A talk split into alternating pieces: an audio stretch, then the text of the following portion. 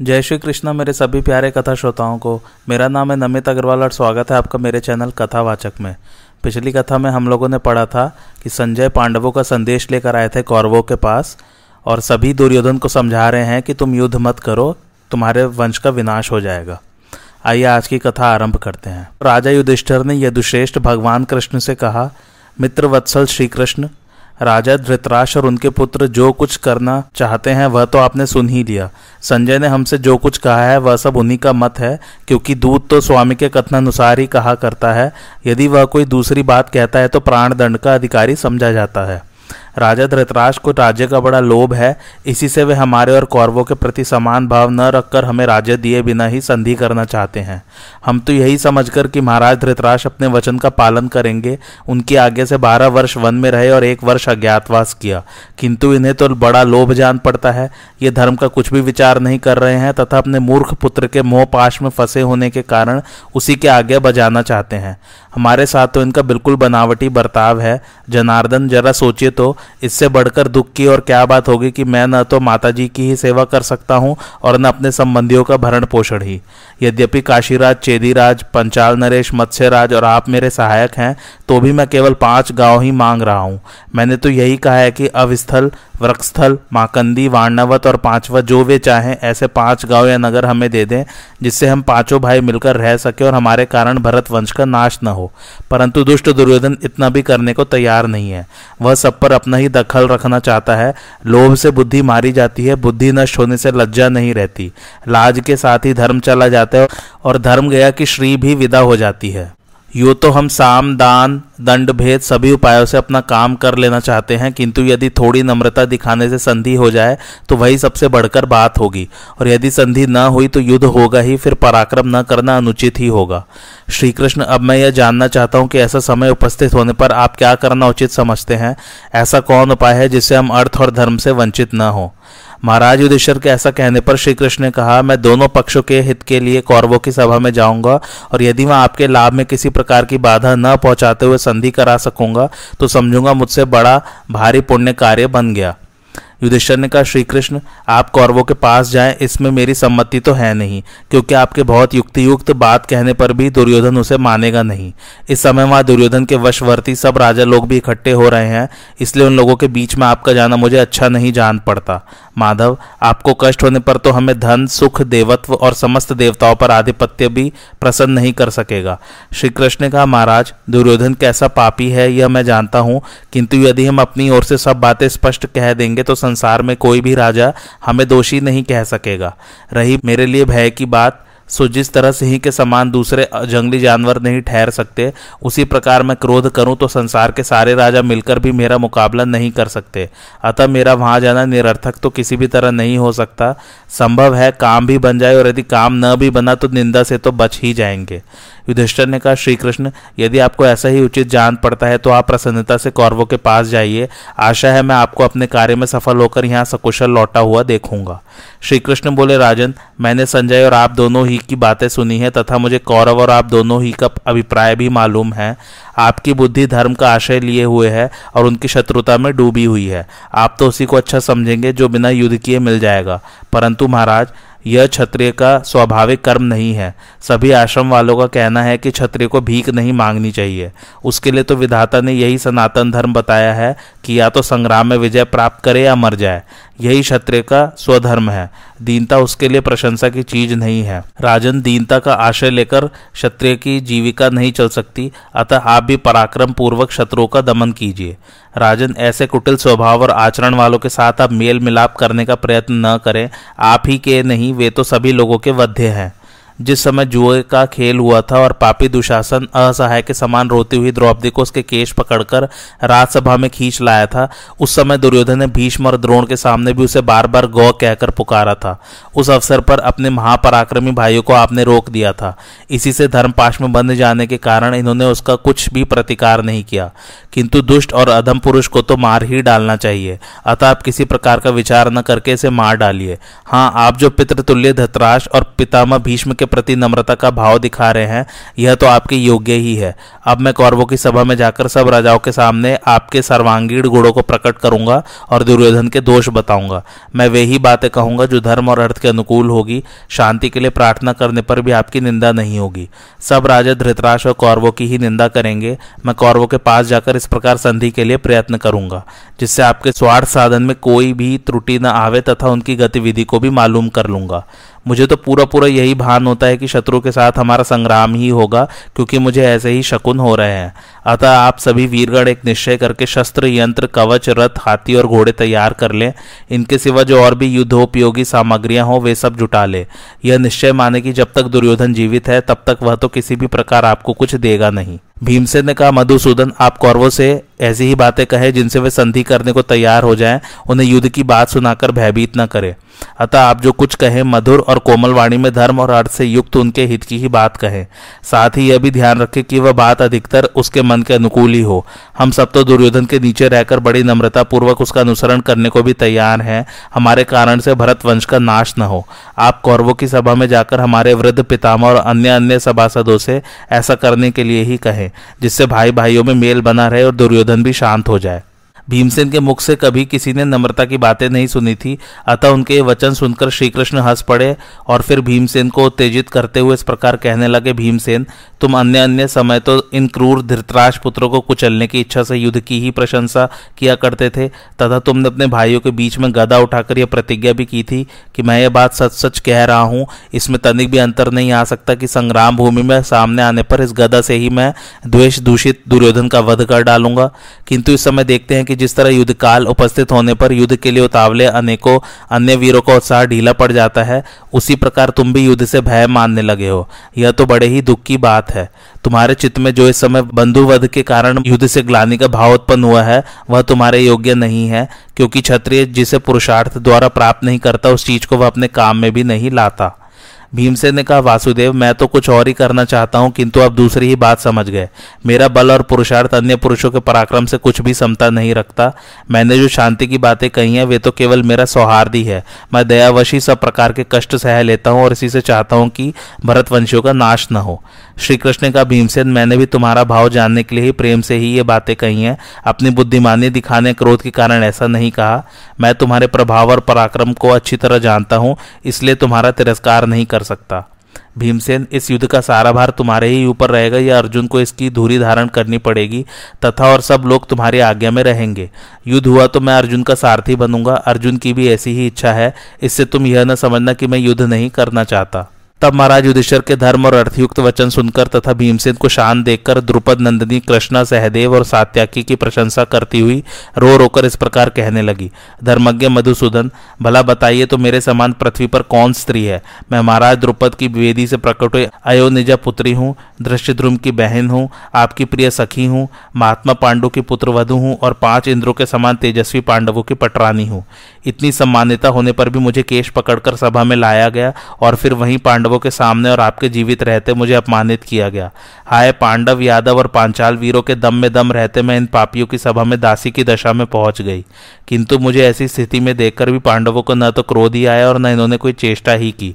इसलिए मैं तो यही कहती हूँ कि यदि दुर्योधन एक मुहूर्त भी जीवित रहता है तो अर्जुन की धनुर्धरता और भीमसेन की बलवत्ता को धिक्कार है। अतः यदि आप मुझे अपनी कृपा पात्री समझते और वास्तव में मेरे प्रति आपकी दया दृष्टि है तो आप धृतराज के पुत्र पर पूरा पूरा कोप कीजिए। इसके पश्चात द्रौपदी अपने काले काले लंबे केशों को बाएँ हाथ में लिए श्री कृष्ण के पास आई और नेत्रों में जल भरकर उनसे कहने लगी, कमल नयन श्री कृष्ण शत्रुओं से संधि करने की तो आपकी इच्छा है, किंतु अपने सारे प्रयत्न में आप दुशासन के हाथों से खींचे हुए इस केश पाश को याद रखें। यदि भीम और अर्जुन कायर होकर आज संधि के लिए उत्सुक हैं तो अपने महारथी पुत्रों के सहित मेरे वृद्ध पिता कौरवों से संग्राम करेंगे तथा अभिमन्यु के सहित मेरे पाँच महाबली पुत्र उनके साथ जूझेंगे। यदि मैंने दुशासन की सांवली भुजा को कटकर धूली धूसरित होते न देखा तो मेरी छाती कैसे ठंडी होगी। इस प्रज्वलित अग्नि के समान प्रचंड क्रोध को हृदय में रखकर प्रतीक्षा करते मुझे तेरह वर्ष बीत गए हैं। आज भीमसेन के वाघ बाढ़ से बिंदकर मेरा कलेजा फटा जाता है। हाय, अभी ये धर्म को ही देखना चाहते हैं। इतना कहकर विशालाक्षी द्रौपदी का कंठ भर आया। आँखों से आंसुओं की झड़ी लग गई ओट कांपने लगे और वह फूट फूट कर रोने लगी। तब विशाल भाव श्री कृष्ण उसे धैर्य बंधाते हुए कहा, कृष्ण, तुम शीघ्र ही कौरवों की स्त्रियों को रुदन करते देखोगी। आज जिन पर तुम्हारा कोप है, उन शत्रु के स्वजन सुहर्द और सेनादि के नष्ट हो जाने पर उनकी स्त्रियाँ भी इसी प्रकार रोवेंगी। कृष्ण अपने आंसुओं को रोको। मैं सच्ची प्रतिज्ञा करके कहता हूँ कि तुम शीघ्र ही शत्रु के मारे जाने से अपने पतियों को श्री संपन्न देखोगी। श्री कृष्णचंद्र ने शरद ऋतु का अंत होने पर हेमंत का आरंभ होने के समय कार्तिक मास में रेवती नक्षत्र और महत्र मुहूर्त में यात्रा आरंभ की। उस समय उन्होंने अपने पास बैठे हुए सात्याकी से कहा कि तुम मेरे रथ में शंख, चक्र, गदा, तर्कस, शक्ति आदि सभी शस्त्र रख दो। इस प्रकार उनका विचार जानकर सेवक लोग रथ तैयार करने के लिए दौड़ पड़े। उन्होंने नहला धुलाकर शैब्य, सुग्रीव, मेघपुष्प और बलाहक नाम के घोड़ों को रथ में जोता तथा उसकी ध्वजा पर पक्षीराज गरुड़ विराजमान हुए। इसके पश्चात श्रीकृष्ण उस पर चढ़ गए तथा सात्याकी को भी अपने साथ बैठा लिया। फिर जब रथ चला तो उसकी घरघराहट से पृथ्वी और आकाश गूंज उठे। इस प्रकार उन्होंने हस्तिनापुर को प्रस्थान किया। इधर सूचना पाकर राजा धृतराज ने विदुर जी से कहा, विदुर श्री कृष्ण उपलव्य से इस ओर आ रहे हैं। कल प्रातः काल वे यहाँ आ जाएँगे। सब और बड़ी बड़ी ध्वज और पताकाएँ लगवा दो तथा उनके आने के मार्ग को झड़वा भूरवा कर उस पर जल छिड़कवा दो। देखो, दुशासन का भवन दुर्योधन के महल से भी अच्छा है। उसे शीघ्र ही साफ़ कराकर अच्छी तरह सुसज्जित करा दो। उस भवन में बड़े सुंदर सुंदर कमरे और अट्टालिकाएँ हैं। उसमें सब प्रकार का आराम है और एक ही समय सब ऋतुओं को आनंद मिल सकता है। मेरे और दुर्योधन के महलों में भी जो बढ़िया बढ़िया चीज़ें हैं, वे सब उसी में सजा दो तथा उनमें से जो जो पदार्थ श्री कृष्ण के योग्य हो, वे अवश्य उनकी भेंट कर दो। विदुर जी ने कहा, राजन, इस समय आप जो बातें कह रहे हैं, वे शास्त्र या उत्तम युक्ति के आधार पर ही कही जान पड़ती है। इससे मालूम होता है आपकी बुद्धि स्थिर है। वयोव्रत तो आप ही है ही। किंतु मैं आपको वास्तविक बात बताए देता हूँ, आप धन देकर अथवा किसी दूसरे प्रयत्न द्वारा श्री कृष्ण को अर्जुन से अलग नहीं कर सकेंगे। मैं श्री कृष्ण की महिमा जानता हूँ और पांडवों पर उनका जैसा सुदृढ़ अनुराग है, वह भी मुझसे छिपा नहीं है। अर्जुन तो उन्हें प्राणों के समान प्रिय है, उसे तो वे छोड़ ही नहीं सकते। वे जल से भरे हुए घड़े, पैर धोने के जल और कुशल प्रश्न के सिवा आपकी और किसी चीज़ की ओर तो आँख उठाकर भी नहीं देखेंगे। हाँ उन्हें अतिथि सत्कार प्रिय अवश्य है और वे सम्मान के योग्य है भी। इसलिए उनका सत्कार तो अवश्य कीजिए। इस समय श्री कृष्ण दोनों पक्षों के हित की कामना से जिस काम के लिए आ रहे हैं, उसे आप पूरा करें। वे तो पांडवों के साथ आपकी और दुर्योधन की संधि कराना चाहते हैं। दुर्योधन बोला, पिताजी विदुर जी ने जो कुछ कहा है ठीक ही है। श्री कृष्ण का पांडवों के प्रति बड़ा प्रेम है, उन्हें उधर से कोई तोड़ नहीं सकता। अतः आप उनके सत्कार के लिए जो तरह तरह की वस्तुएँ देना चाहते हैं वे उन्हें कभी नहीं देनी चाहिए दुर्योधन की यह बात सुनकर पितामह भीष्म ने कहा श्री कृष्ण ने अपने मन में जो कुछ करने का निश्चय कर लिया होगा, उसे किसी भी प्रकार कोई बदल नहीं सकेगा। इसलिए वे जो कुछ कहे, वही बात निसंशय होकर करनी चाहिए। तुम श्री कृष्ण रूप सचिव के द्वारा पांडवों से शीघ्र ही संधि कर लो दुर्योधन ने कहा, पितामह, मुझे यह बात मंजूर नहीं है कि जब तक मेरे शरीर में प्राण है, तब तक मैं इस राजलक्ष्मी को पांडवों के साथ बांटकर भोगूं। जिस महत् कार्य को करने का मैंने विचार किया है, वह तो यह है कि मैं पांडवों के पक्षपाती कृष्ण को कैद कर लूँ। उन्हें कैद करते ही समस्त यादव, सारी पृथ्वी और पांडव लोग मेरे अधीन हो जाएँगे और वे कल प्रातःकाल यहाँ आ ही रहे हैं। अब आप लोग मुझे ऐसी सलाह दीजिए जिससे इस बात का कृष्ण को पता न लगे और किसी प्रकार की हानि भी न हो। श्री कृष्ण के विषय में दुर्योधन की भयंकर बात सुनकर राजा धृतराज और उनके मंत्रियों को बड़ी चोट लगी और वे व्याकुल हो गए। फिर उन्होंने दुर्योधन से कहा, बेटा, तू अपने मुँह से ऐसी बात न निकाल, यह सनातन धर्म के विरुद्ध है। श्री कृष्ण तो दूत बनकर आ रहे हैं, यो भी वे हमारे संबंधी और सुहृद हैं, उन्होंने कौरवों का कुछ बिगाड़ा भी नहीं है। फिर वे कैद किए जाने योग्य कैसे हो सकते हैं? भीष्म ने कहा धृतराज मालूम होता है तुम्हारे इस मंदमती पुत्र को मौत ने घेर लिया है। इसके सुहृद और संबंधी कोई हित की बात बताते हैं तो भी यह अनर्थ ही गले लगाना चाहता जाता है। यह पापी तो कुमार्ग में चलता ही है। इसके साथ तुम भी अपने हितैषियों की बात पर ध्यान न देकर इसी की लीक पर चलना चाहते हो। इस पापी ने धर्म को तो एकदम तिलांजलि दे दी है। इसका हृदय बड़ा ही कठोर है। मैं इसकी अनर्थपूर्ण बातें बिल्कुल नहीं सुन सकता। ऐसा कहकर पितामह भीष्म अत्यंत क्रोध में भरकर उसी समय सभा से उठकर चले गए। इधर वृक्ष स्थल में श्री कृष्णचंद्र प्रातः काल उठकर नित्य कर्म से निवृत्त हुए और फिर ब्राह्मणों से आज्ञा लेकर हस्तिनापुर की ओर चल दिए। श्री कृष्ण को देखने की उत्कंठा के कारण उस दिन कोई भी स्त्री, बूढ़ा या बालक घर में नहीं टिका। सभी लोग राजमार्ग में आकर पृथ्वी पर झुक झुक कर श्री कृष्ण की स्तुति कर रहे थे। श्री कृष्ण चंद्र ने सारी भीड़ पार करके महाराज धृतराज के राजभवन में प्रवेश किया। श्री कृष्ण के पहुँचते ही दुर्योधन अपने मंत्रियों सहित आसन से खड़ा हो गया। भगवान दुर्योधन और उसके मंत्रियों से मिलकर फिर वहाँ एकत्रित हुए, सब राजाओं से उनके आयु के अनुसार मिले। इसके पश्चात वे एक अत्यंत विशद सुवर्ण के पलंग पर बैठ गए। स्वागत सत्कार के अनंतर राजा दुर्योधन ने भोजन के लिए प्रार्थना की, किंतु श्रीकृष्ण ने उसे स्वीकार नहीं किया। तब दुर्योधन ने श्रीकृष्ण से आरंभ में मधुर, किंतु परिणाम में षठता से भरे हुए शब्दों में कहा, जनार्दन, हम आपको जो अच्छे अच्छे खाद्य और पेय पदार्थ तथा वस्त्र और शैयाएँ भेंट कर रहे हैं, उन्हें आप स्वीकार क्यों नहीं करते? दुर्योधन के इस प्रकार पूछने पर महामना मधुसूदन ने अपनी विशाल भुजा उठाकर मेघ के समान गंभीर वाणी से कहा, राजन, ऐसा नियम है कि दूत अपना उद्देश्य पूर्ण होने पर ही भोजन आदि ग्रहण करते हैं। अतः जब मेरा काम पूरा हो जाए, तब तुम भी मेरा और मेरे मंत्रियों का सत्कार करना। भोजन या तो प्रेमवश किया जाता है या आपत्ति में पढ़कर किया जाता है। सो तुम्हारा तो मेरे प्रति प्रेम है नहीं, और मैं किसी आपत्ति में ग्रस्त नहीं हूँ। देखो, पांडव तो तुम्हारे भाई ही हैं। वे सदा अपने स्नेहियों के अनुकूल रहते हो और उनमें सभी सदगुण विद्यमान है। फिर भी तुम बिना कारण जन्म से ही उनसे द्वेष करते हो। उनके साथ द्वेष करना ठीक नहीं है। वे तो सर्वदा अपने धर्म में स्थित रहते हैं। उनसे जो द्वेष करता है, वह तो मुझसे भी द्वेष करता है और जो उनके अनुकूल है, वह मेरे भी अनुकूल है। धर्मात्मा पांडवों के साथ तो तुम मुझे एक रूप हुआ ही समझो। जो पुरुष काम और क्रोध का गुलाम है तथा मूर्खतावश गुणवानों से विरोध और द्वेष करता है, उसी को अधम कहते हैं। तुम्हारे सारे अन्न का संबंध दुष्ट पुरुषों से है, इसलिए खाने योग्य नहीं है। मेरा तो यही विचार है कि मुझे केवल विदुर जी का अन्न खाना चाहिए। दुर्योधन से ऐसा कहकर श्रीकृष्ण उसके महल से निकलकर विदुर जी के घर आ गए। विदुर जी ने उन्हें अनेक प्रकार के उत्तम और गुणयुक्त भोज्य और पेय पदार्थ दिए।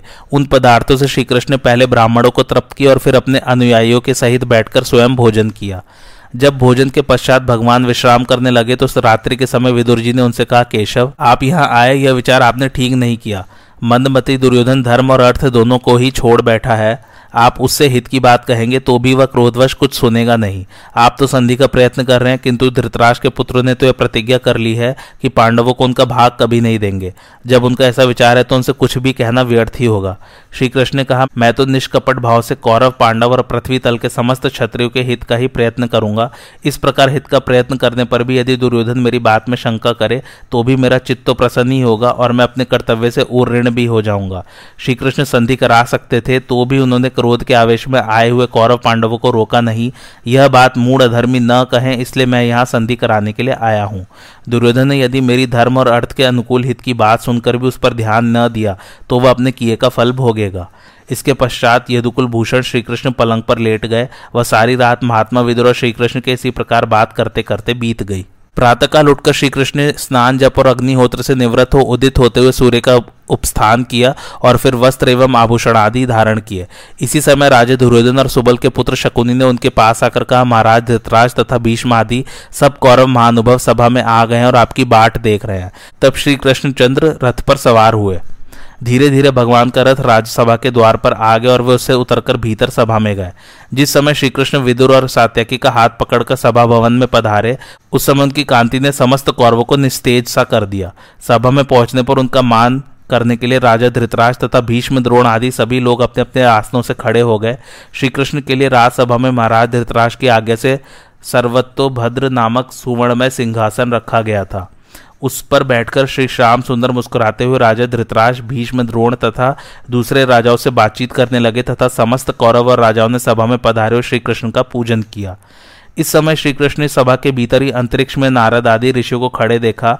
तब उन्होंने धीरे से शांतनु नंदन भीष्म जी से कहा, इस राजसभा को देखने के लिए ऋषि लोग आए हुए हैं। उनका आसनादि देकर बड़े सत्कार से आवाहन कीजिए। उनके बिना बैठे यहाँ कोई भी बैठ नहीं सकेगा। इन शुद्धचित मुनियों की शीघ्र ही पूजा कीजिए। इतने ही में मुनियों को सभा के द्वार पर आया देख भीष्म जी ने बड़ी शीघ्रता से सेवकों को आसन लाने की आज्ञा दी। वे तुरंत ही बहुत से आसन ले आए। जब ऋषियों ने आसनों पर बैठकर अर्घ्य आदि ग्रहण कर लिया तो श्रीकृष्ण तथा अन्य सब राजा भी अपने अपने आसनों पर बैठ गए। आज की कथा यही समाप्त होती है। कैसी लगे आप लोगों को मेरी कथा मुझे कमेंट करके ज़रूर बताइए। और मेरे चैनल कथावाचक को लाइक, शेयर और सब्सक्राइब ज़रूर कीजिए। Thanks for watching. धन्यवाद।